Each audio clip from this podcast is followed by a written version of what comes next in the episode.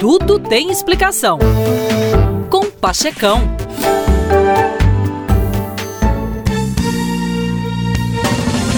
Que o seu sim seja sim e o seu não seja não.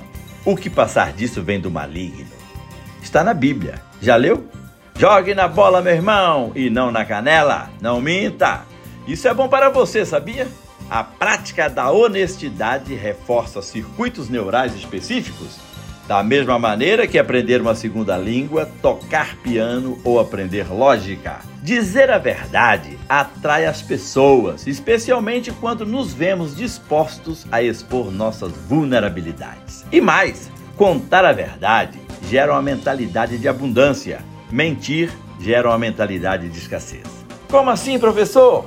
Vou explicar. Quando as pessoas à nossa volta são confiáveis e dizem a verdade, inclusive mantendo as promessas que fazem, sentimos-nos mais confiantes em relação ao mundo e ao nosso próprio futuro. Sentimos que podemos não apenas contar com elas, mas também com que o mundo seja um lugar organizado, previsível e seguro. Até em meio à escassez, sentimos-nos confiantes de que as coisas terminarão bem. Esta é a mentalidade de abundância. Quando as pessoas à nossa volta mentem e não mantêm suas promessas, sentimos-nos menos confiantes em relação ao futuro. O mundo passa a ser um lugar perigoso onde não se pode contar que seja organizado, previsível e seguro. Entramos em modo competitivo de sobrevivência e privilegiamos ganhos a curto prazo aos de longo prazo, independentemente da verdadeira riqueza material. Esta é uma mentalidade de escassez. Entendeu agora por que a mentira é coisa do maligno?